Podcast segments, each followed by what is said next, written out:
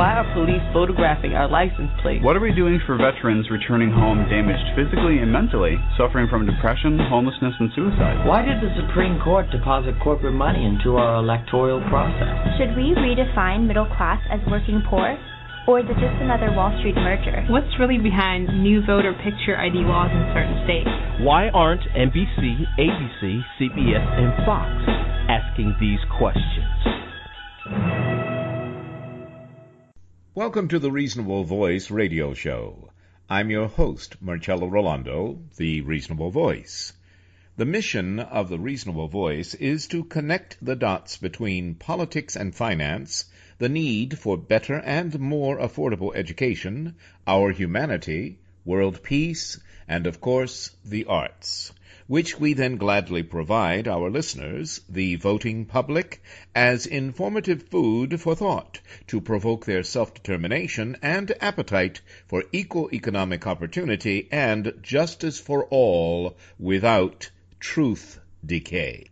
The reasonable voices are advocates prioritizing education, preserving our history, leading by example for a peaceful and prosperous world by evoking and embracing both creative artists and political unity as solutions to our challenges.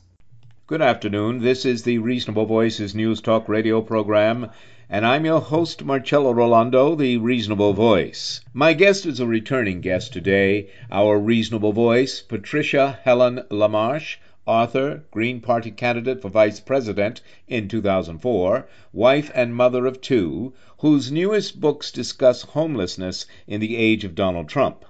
Pat LaMarche is an award winning broadcaster and journalist, has spent a lifetime traveling around the world and across the nation, telling the tales of ordinary folks living through unimaginable hardship.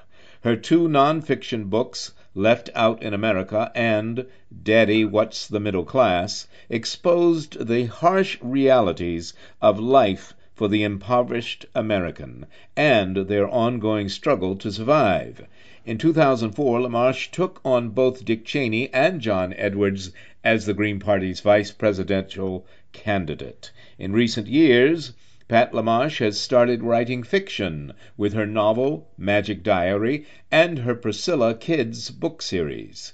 We're happy to have her join us again today because November is Homeless Awareness Month. Not that we shouldn't be aware of it every month, but Veterans Day and coincidentally Homeless Awareness Month both fall in November. Pat LaMarche has a new book out revealing the truth about homelessness. It explains everything from HUD to climate change and the challenges posted by the upcoming eviction tsunami. It's published by Sunbury Press and is entitled Still Left Out in America. That's still, S T I L L, left out in America. Welcome back, Pat LaMarche. How are you today? I'm great. Thanks so much for having me back. Oh, it's my pleasure. I mean, when we finished the last time, I remembered to, I wanted you back because you had mentioned November being the Homelessness Awareness Month. And as a veteran, I was aware that, you know, Veterans Day falls in November, but also because I just had hopes that things were going to change. Of course, they haven't quite changed yet with a little stubbornness and childishness in high places. But the world and America and homelessness are not going to suddenly, uh, and COVID 19 for that matter, suddenly be better on January 20th. So I think, if for no other reason, we need to have you back to wake us up. And one of the things, if you don't mind my starting, one of the things I asked Pat before we came on the air, because she had mentioned zero barrier shelters for tough weather. And I frankly didn't know what a zero barrier shelter was until Pat LaMarche told us. So will you tell everybody there, Pat, now? Yeah, um, a zero barrier shelter is uh, usually only employed for um, in very inclement weather. You've heard of warming centers and cooling centers. When it's 110 degrees out, they'll open up a gymnasium and let people come in and cool off. Or when it's 10 below, they'll have a warming center in a town where people can can get warm. Uh, of course, COVID 19 and the upcoming and sometimes now current lockdowns are making public places where people go to get warm harder to get into, like libraries. Mm. But what happens with a zero barrier shelter is there are no questions asked when you present yourself to the shelter. Now, there are some year round in some places like New York City where there are probably 250,000 homeless people a night Yes. in the city. So they have zero barrier shelters all the time, but usually they're only employed when the weather will dip below freezing or in many cases below zero Fahrenheit. Then, uh, you know, you have your problem of people freezing to death outside. So no questions are asked. They don't ask for a background check. If you have a criminal record, you're not barred from the shelter. The attendants at a zero barrier shelter stay awake all night because you don't know. You might have a, a four year old next to someone on Megan's Law. Uh-huh. So the staff is awake, and it's it's like any public place. You know, you, you don't have to pass a background check to go to a Walmart. So it's a shelter that allows people in with no questions asked, simply so that they don't have deaths due to weather. Okay, and so what that implies, as you told me before we started the show, is that there are shelters that generally do ask for personal information before allowing you in. And I understand the safety factor, I do. But tell me some of the questions that are asked of people before they can enter a shelter, because you said a very interesting thing. I thought uh, just because they're shelters doesn't mean they're sheltering. Can you explain Right. that to us? Well, it, it depends on the shelter. In some shelters in the across the country, you won't be allowed in if you have a child over 12. Really? So if you have a 14 year old and a 5 year old, you have to choose which child you want to have sheltered. You can keep the whole family out for the sake of the 14 year old, or you can send your teen on their own to get the 5 year old in out of the elements. Those shelters, if they receive federal funds, have to, with the uh, Hearth Act that was passed under the Obama administration, any federally funded shelter must allow teens up till 18 as soon as the Hearth Act is funded, which it's never been funded. Okay. So, so there are, you know, there are many shelters across the nation that don't allow a teenager over the. Uh, sometimes it's just a male teen. Yes. Sometimes it's a single dad who can't go in, even though he has a five-year-old because he is over 12. There are a lot of barriers of just plain old sexism and, and prejudice. They don't like you know. You know, I always think of uh, Rudolph uh, when he's trying to impress Clarice and he knocks his antlers against another reindeer in the in the little in the old cartoon. You know, there are little tough boy things that happen, and a lot of shelters don't want that. So that's a terrible hardship for families and for individuals. Another one is if you don't have an ID, you can't come in. Well, a lot of people lose their ID when they become homeless or they never had one to begin with. So if you can't present an ID, you can't get sheltered. An ID could be $32. I mean, that's one of uh, the line items. If someone wants to know how to donate, they could call a local shelter and see if they have a fund just for helping people get their ID back and donate to that because that's huge. Sometimes you can't get a new ID if you don't have your original birth certificate. And then you have to pay the state you were born in to get a copy of your birth certificate. So it's, it's very cost prohibitive when you're already broke to start getting the things necessary to seek shelter. So you're broke and you're homeless, and they're asking for things. Uh, I, I mean, I, I, I do, I do, I can intellectualize, all right, the necessity to make certain you know who is in this homeless shelter. The example you gave of, you know, a four-year-old sleeping next to, I get, I get it, but doesn't it kind of smack in the face of?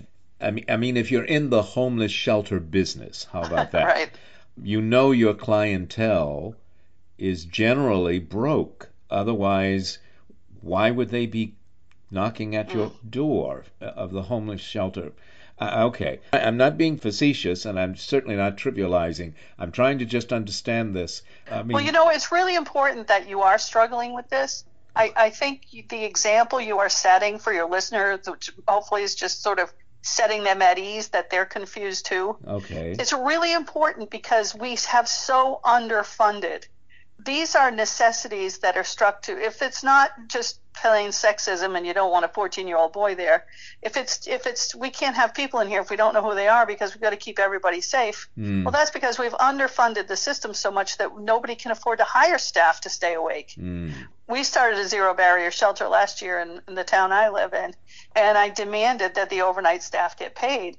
And one of the reasons I demanded the overnight staff get paid, besides the fact that people should be paid, is Mm. because if you if you staff a shelter with volunteers, it's that much harder to fire them. Ah, And if you can't fire the person, you can't demand a certain level of, of work product. gotcha. And in the work product demands that you stay awake. It demands that you keep people safe. It demands that you are aware of, of how to call for safety if you need it. But we have so underfunded the system that we aren't we haven't prioritized helping people. So the people who still bother helping people don't have any resources with which to help them. Well, you know, I had said to you, I believe, somewhere along the line, uh, that you gave us so many uh, hard to listen to for sure, but but necessary to hear statistics the last time you were on the show, and I said, okay, the next time we're going to hear some stories from you. Well, we certainly have started off with that. Some stories, mm-hmm. some personal experiences of what's going on, and at the top of the list, I mean, it is so often the money. There are a lot of good people who want to do something, and we're going to talk about what one person can do. And clearly, our guest today, Pat LaMarche, is one person, and she has done plenty, not the least of which is educating us. But I wonder, people are quite literally, and of course, we're going into the holiday season, and who knows what climate change is doing with the weather, but there are going to be some, some cold weather somewhere in this country. And then COVID 19 and another wave, and I don't think we as a public have a clear picture about shelters. Clearly, as you pointed out, just because they exist doesn't mean they're financed or functioning properly. And most of all, we don't know who homeless people are. We've got this weirdo Reagan era image, but they're veterans, they're children, they're the middle class family, and of course, the always the forgotten working poor. Give us a better picture of, of who's homeless out there. Oh, yeah, everybody. I have known a few, very few, um, people who ha- were sitting pretty who ended up crashed down into homelessness. Mm. It's usually a pretty long fall that someone else can catch you on your way.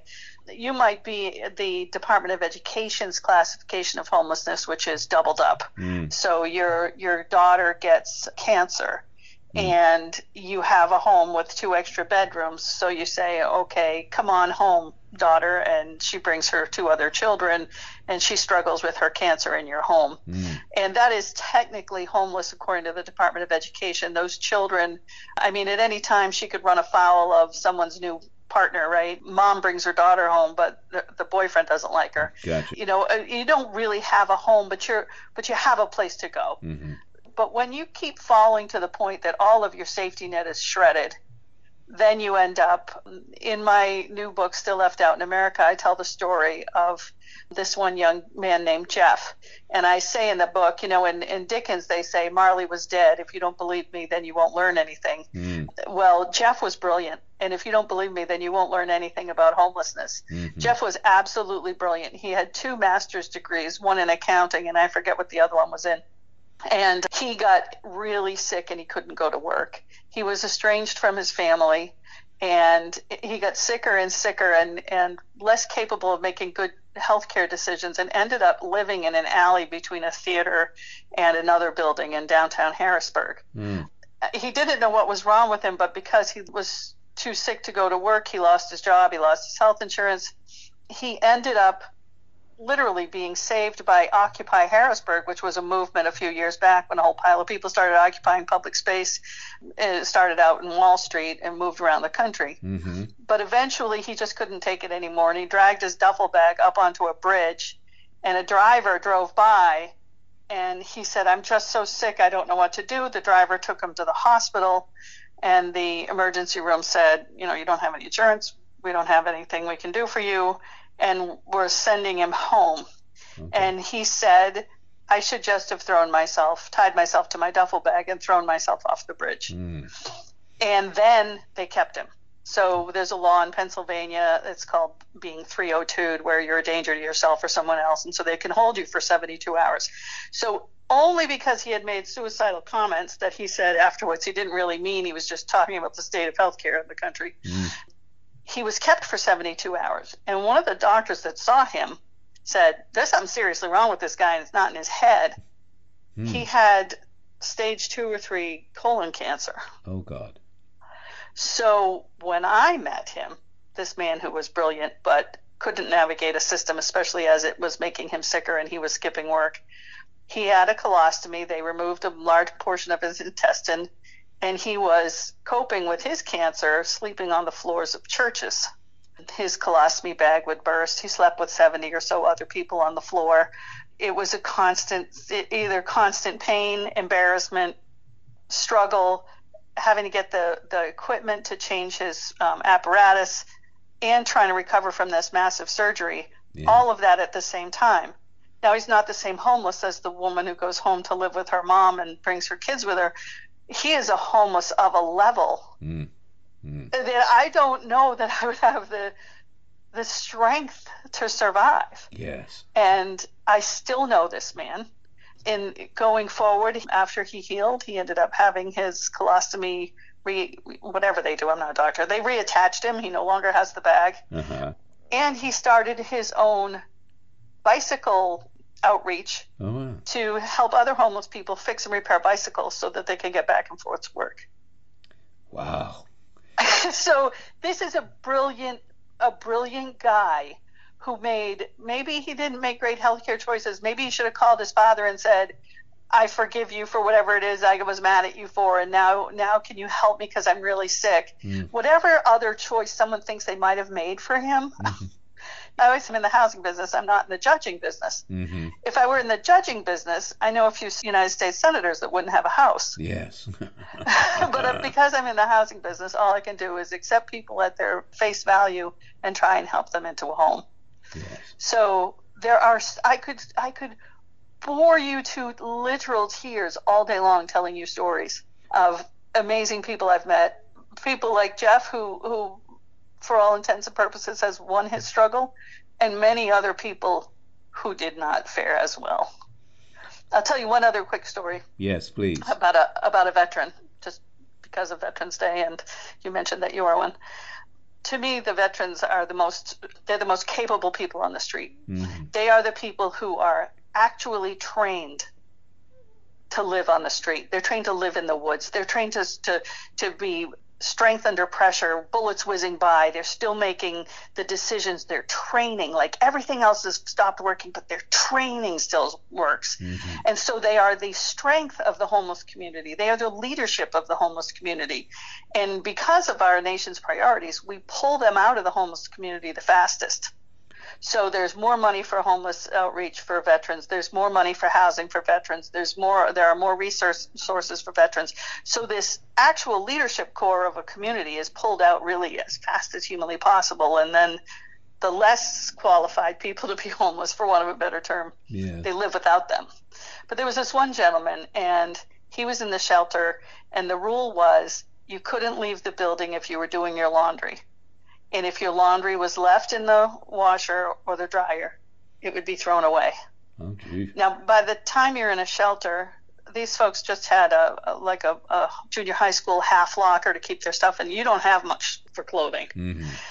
And so he had to go. He had a job interview, and he asked a woman in the shelter to take his clothes out of the laundry for him, mm. and she forgot. And when he got back to the shelter, his clothes were thrown away. Uh. And that wasn't my department. Uh, my department was counseling, helping people get housing. Yes. The woman who's program, she was program manager, she ran the building. It was her job to make sure that the facility ran. So she threw his clothes away. Hmm. And I was always locking heads with these people because she had a job to do, but her job was stupid, in my opinion. If she couldn't put some laundry in her in her office and wait for somebody to come back, she was an unimaginative person in my mind. So anyway, this guy came back, and he lost his mind. He was so furious, a level of anger that people would be stunned by, mm-hmm. absolutely stunned by but he had counted on one person to help him and she she was human and forgot. Yes. Then the the organization that was supposed to help him threw his clothes away. Yeah. and so i went out with him and we dumpster dove and climbed through the dumpster to find his clothing and put it back through the washer again you know? And and that was the only thing that calmed him down was saying, okay, let's let's go get your clothes back. Yeah. Luckily, she didn't set them on fire. we can probably find them. So Yeah. these are the things that people encounter that, and and that level of rage that he was, ex- he didn't hurt anybody, but he was so angry, and that level of rage will generally get you kicked out of a shelter. If you're angry, which how can you help it? Yes. You'll get thrown out. All right. We're going to take a break there.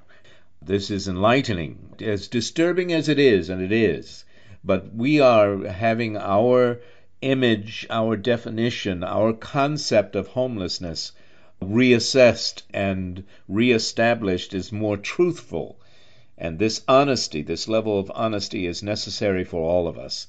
Stay with us, everyone. We'll be back with our guest today, Pat LaMarche, author and certainly extraordinaire in the, shall we call it, the science of knowing and doing. What can one person do to help alleviate homelessness? Stay with us. We'll be right back. Welcome to the Indie Film Minute. In 2006, an inconvenient truth told us that global warming was upon us, that it was caused by the actions of mankind, and that the consequences would be dire if we took no action. Ten years later, broad predictions have coalesced into horrific specifics, and climate change accelerates. Really? Who says so? Important, trustworthy people say so. Check out the eye opening documentary, The Age of Consequences. These aren't our simultaneously lauded and vilified scientists talking, but important and thoughtful world leaders. Those who bear frontline burden. They must plan for our survival. One of the first countries to go underwater will be Bangladesh. This will be a flashpoint. Did you know there is already a fence surrounding the entire country for controlling the inevitable mass migration? Many of the biggest crises of our times, Syria, the Sudan, the failed Arab Spring, and others, are already tied to climate change. With shocking imagery driving their points home, the predictions of these world leaders are grounded in grim reality. We at the Indie Film Minute are not political animals. We only watch movies and bring your attention to the good ones. This one is a powerful eye opener. Watch it. You'll see. The Age of Consequences. Not in theaters. Discovery through rental.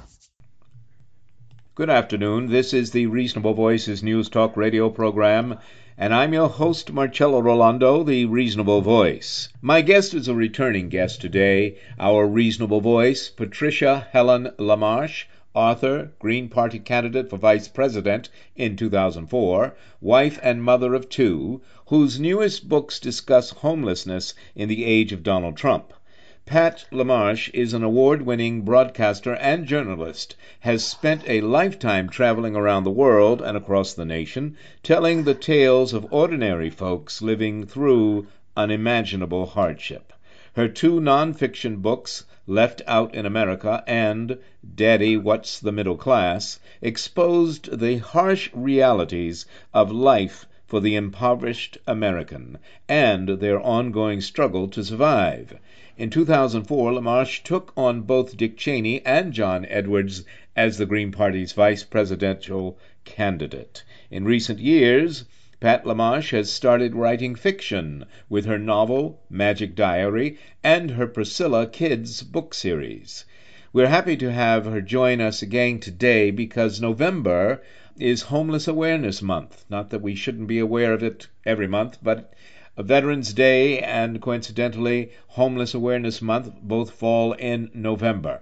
Pat LaMarche has a new book out revealing the truth about homelessness. It explains everything from HUD to climate change and the challenges posted by the upcoming eviction tsunami. It's published by Sunbury Press and is entitled Still Left Out in America. That's still, S T I L L, left out in America.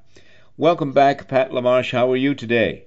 Mm, Great. Thanks so much for having me back. Oh, it's my pleasure. I mean, when we finished the last time, I remembered uh, I wanted you back because you had mentioned November being the Homelessness Awareness Month, and as a veteran, I was aware that you know Veterans Day falls in November, but also because I just had hopes that things were going to change. Of course, they haven't quite changed yet, with a little stubbornness and childishness in high places, but the world and America and homelessness are not going to suddenly uh, and COVID 19 for that matter, suddenly be better on January 20th. So I think, if for no other reason, we need to have you back to wake us up. And one of the things, if you don't mind my starting, one of the things I asked Pat before we came on the air, because she had mentioned zero barrier shelters for tough weather. And I frankly didn't know what a zero barrier shelter was until Pat LaMarche told us. So will you tell everybody there, Pat, now? Yeah, um, a zero barrier shelter is uh, usually only employed for um, in very inclement weather. You've heard of warming centers and cooling centers. When it's 110 degrees out, they'll open up a gymnasium and let people come in and cool off. Or when it's 10 below, they'll have a warming center in a town where people can can get warm. Uh, of course, COVID-19 and the upcoming and sometimes now current lockdowns are making public places where people go to get warm harder to get into, like libraries. Mm. But what happens with a zero barrier shelter is there are no questions asked when you present yourself to the shelter. Now, there are some year round in some places like New York City where there are probably 250,000 homeless people a night yes. in the city. So they have zero barrier shelters all the time, but usually they're only employed when the weather will dip below freezing or in many cases below zero Fahrenheit. Then, uh, you know, you have your problem of people freezing to death outside. So no questions are asked. They don't ask for a background check. If you have a criminal record, you're not barred from the shelter. The attendants at a zero barrier shelter stay awake all night because you don't know. You might have a, a four year old next to someone on Megan's Law. Uh-huh. So the staff is awake and it's it's like any public place, you know, you, you don't have to pass a background check to go to a Walmart. Gotcha. So it's a shelter that allows people in with no questions asked, simply so that they don't have deaths due to weather. Okay, and so what that implies, as you told me before we started the show, is that there are shelters that generally do ask for personal information before allowing you in. And I understand the safety factor, I do. But tell me some of the questions that are asked of people before they can enter a shelter, because you said a very interesting thing, I thought. Uh, just because they're shelters doesn't mean they're sheltering. Can you explain right. that to us? Well, it, it depends on the shelter. In some shelters in the across the country, you won't be allowed in if you have a child over 12. Really? So if you have a 14 year old and a 5 year old, you have to choose which child you want to have sheltered. You can keep the whole family out for the sake of the 14 year old, or you can send your teen on their own to get the 5 year old in out of the elements those shelters, if they receive federal funds, have to, with the uh, Hearth Act that was passed under the Obama administration, any federally funded shelter must allow teens up till 18 as soon as the Hearth Act is funded, which it's never been funded. Okay. So, so there are, you know, there are many shelters across the nation that don't allow a teenager over the uh, sometimes it's just a male teen. Yes. Sometimes it's a single dad who can't go in even though he has a 5 year old because he is over 12 there are a lot of barriers of just plain old sexism and, and prejudice. They don't like you know I always think of uh, Rudolph when he's trying to impress Clarice and he knocks his antlers against another reindeer in the in the little in the old cartoon you know there are little tough boy things that happen and a lot of shelters don't want that so that's a terrible hardship for families and for individuals. Another one is if you don't have an ID, you can't come in. Well, a lot of people lose their ID when they become homeless or they never had one to begin with. So if you can't present an ID, you can't get sheltered. An ID could be $32. I mean, that's one of the line items. If someone wants to know how to donate, they could call a local shelter and see if they have a fund just for helping people get their ID back and donate to that because that's huge. Sometimes you can't get a new ID if you don't have your original birth certificate. And then you have to pay the state you were born in to get a copy of your birth certificate. So it's, it's very cost prohibitive when you're already broke to start getting the things necessary to seek shelter.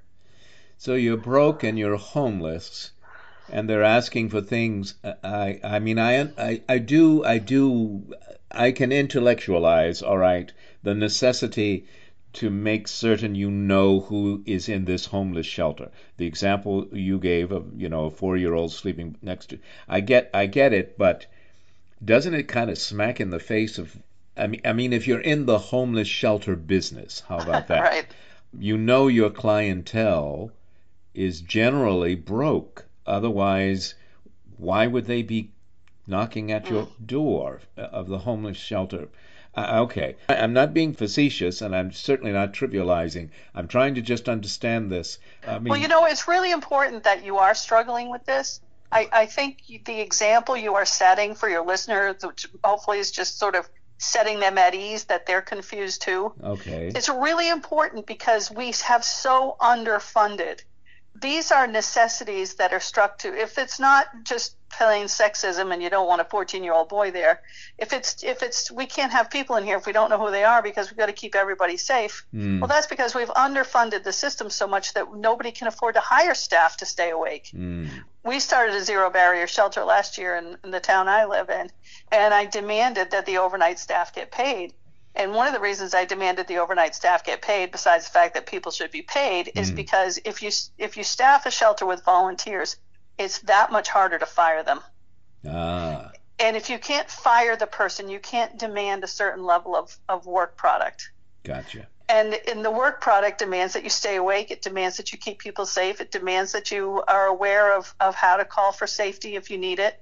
But we have so underfunded the system that we aren't we haven't prioritized helping people. So the people who still bother helping people don't have any resources with which to help them. Well, you know, I had said to you, I believe, somewhere along the line, uh, that you gave us so many uh, hard to listen to for sure, but but necessary to hear statistics the last time you were on the show, and I said, okay, the next time we're going to hear some stories from you. Well, we certainly have started off with that, some stories, mm-hmm. some personal experiences of what's going on, and at the top of the list, I mean, it is so often the money. There are a lot of good people who want to do something, and we're going to talk about what one person can do. And clearly, our guest today, Pat LaMarche, is one person, and she has done plenty, not the least of which is educating us. But I wonder, people are quite literally, and of course, we're going into the holiday season, and who knows what climate change is doing with the weather, but there are going to be some, some cold weather somewhere in this country. And then COVID 19 and another wave, and I don't think we as a public have a clear picture about shelters. Clearly, as you pointed out, just because they exist doesn't mean they're financed or functioning properly. And most of all, we don't know who homeless people are. We've got this hmm. weird old Reagan era image, but they're mm-hmm. veterans, they're children, they're the middle class family, and of course, the always the forgotten working poor. Give us a better picture of, of who's homeless out there. Oh, yeah, everybody. I have known a few, very few, um, people who ha- were sitting pretty who ended up crashed down into homelessness. Mm. It's usually a pretty long fall that someone else can catch you on your way. You might be the Department of Education's classification of homelessness, which is doubled up. Mm. So your your daughter gets cancer and you have a home with two extra bedrooms. So you say, okay, come on home, daughter. And she brings her two other children and she struggles with her cancer in your home. Mm. And that is technically homeless according to the Department of Education. Those children, I mean, at any time she could run afoul of someone's new partner, right? Mom brings her daughter home, but the, the boyfriend doesn't like her. Gotcha. You know, uh, you don't really have a home, but you're, but you have a place to go. hmm But when you keep falling to the point that all of your safety net is shredded, then you end up in my new book, Still Left Out in America. I tell the story of this one young man named Jeff. And I say in the book, you know, in, in Dickens, they say Marley was dead. If you don't believe me, then you won't learn anything. Mm. Well, Jeff was brilliant. And if you don't believe me, then you won't learn anything about homelessness. Mhm. Jeff was absolutely brilliant. He had two master's degrees, one in accounting, and I forget what the other one was in and he got really sick and he couldn't go to work. He was estranged from his family and he got sicker and sicker and, and less capable of making good healthcare decisions and ended up living in an alley between a theater and another building in downtown Harrisburg. Mm. He didn't know what was wrong with him, but because he was too sick to go to work, he lost his job, he lost his health insurance. He ended up literally being saved by Occupy Harrisburg, which was a movement a few years back when a whole pile of people started occupying public space. It started out in Wall Street and moved around the country. Mm-hmm. But eventually he just couldn't take it anymore and he dragged his duffel bag up onto a bridge and a driver drove by and he said, I'm just so sick, I don't know what to do. The driver took him to the hospital and the emergency room said, You know, you don't have any insurance, we don't have anything we can do for you, and we're sending him home. Okay. And he said, I should just have thrown myself, tied myself to my duffel bag, and thrown myself off the bridge. Mm. And then they kept him. So there's a law in Pennsylvania. It's called being 302'd, where you're a danger to yourself or someone else, and so they can hold you for 72 hours. So only because he had made suicidal comments that he said afterwards he didn't really mean he was just talking about the state of healthcare in the country. Mm.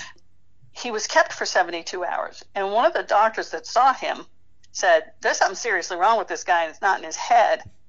Mm. He had stage two or three colon cancer." Oh God. So when I met him, this man who was brilliant but couldn't navigate a system, especially as it was making him sicker and he was skipping work, he had a colostomy. They removed a large portion of his intestine, and he was coping with his cancer sleeping on the floors of churches. His colostomy bag would burst. He slept with 70 or so other people on the floor. It was a constant, either constant pain, embarrassment, struggle, having to get the, the equipment to change his um, apparatus, and trying to recover from this massive surgery. Yeah. All of that at the same time. Now, he's not the same homeless as the woman who goes home to live with her mom and brings her kids with her. He is a homeless of a level Mm. Mm. that I don't know that I would have the the strength to survive. Yes. And I still know this man. In going forward, after he healed, he ended up having his colostomy re whatever they do. I'm not a doctor. They reattached him. He no longer has the bag, Uh-huh. and he started his own bicycle outreach Oh wow. to help other homeless people fix and repair bicycles so that they can get back and forth to work. Wow.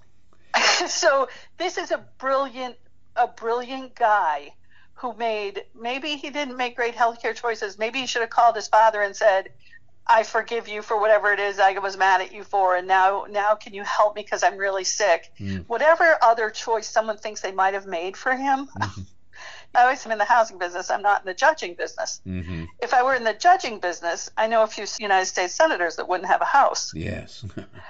but uh, because I'm in the housing business, all I can do is accept people at their face value and try and help them into a home. yes. So there are I could I could bore you to literal tears all day long telling you stories of amazing people I've met, people like Jeff who who for all intents and purposes has won his struggle and many other people who did not fare as well. I'll tell you one other quick story Yes, please. about a about a veteran, just because of Veterans Day, and you mentioned that you are one. To me, the veterans are the most they're the most capable people on the street. Mhm. They are the people who are actually trained to live on the street. They're trained to live in the woods. They're trained to to to be strength under pressure, bullets whizzing by. They're still making the decisions. They're training. Like everything else has stopped working, but their training still works. Mhm. And so they are the strength of the homeless community. They are the leadership of the homeless community. And because of our nation's priorities, we pull them out of the homeless community the fastest. So there's more money for homeless outreach for veterans. There's more money for housing for veterans. There's more. There are more resource sources for veterans. So this actual leadership core of a community is pulled out really as fast as humanly possible, and then the less qualified people to be homeless, for want of a better term, Yes. they live without them. But there was this one gentleman, and he was in the shelter, and the rule was you couldn't leave the building if you were doing your laundry. And if your laundry was left in the washer or the dryer, it would be thrown away. Oh. Now, by the time you're in a shelter, these folks just had a, a like a, a junior high school half locker to keep their stuff in. You don't have much for clothing. Mm-hmm. And so he had to go. He had a job interview, and he asked a woman in the shelter to take his clothes out of the laundry for him. Mm. And she forgot. And when he got back to the shelter, his clothes were thrown away. Oh. And that wasn't my department. uh, my department was counseling, helping people get housing. Yes. The woman who's program, she was program manager. She ran the building. It was her job to make sure that the facility ran. So she threw his clothes away. And I was always locking heads with these people because she had a job to do, but her job was stupid, in my opinion. If she couldn't put some laundry in her in her office and wait for somebody to come back, she was an unimaginative person in my mind. So anyway, this guy came back, and he lost his mind. He was so furious, a level of anger that people would be stunned by, Mhm. absolutely stunned by. But he had counted on one person to help him, and she she was human and forgot. Yes. Then the the organization that was supposed to help him threw his clothes away, Yeah. and so I went out with him and we dumpster dove and climbed through the dumpster to find his clothing and put it back through the washer again. You know, and and that was the only thing that calmed him down was saying, "Okay, let's let's go get your clothes back." Yeah. Luckily, she didn't set them on fire. we can probably find them. So Yeah. these are the things that people encounter that, and and that level of rage that he was, ex- he didn't hurt anybody, but he was so angry, and that level of rage will generally get you kicked out of a shelter. If you're angry, which how can you help it? Yes. You'll get thrown out. All right, we're going to take a break there. This is enlightening, as disturbing as it is, and it is. But we are having our image, our definition, our concept of homelessness reassessed and reestablished as more truthful. And this honesty, this level of honesty, is necessary for all of us. Stay with us, everyone. We'll be back with our guest today, Pat LaMarche, author and certainly extraordinaire in the, shall we call it, the science of knowing and doing. What can one person do to help alleviate homelessness? Stay with us. We'll be right back.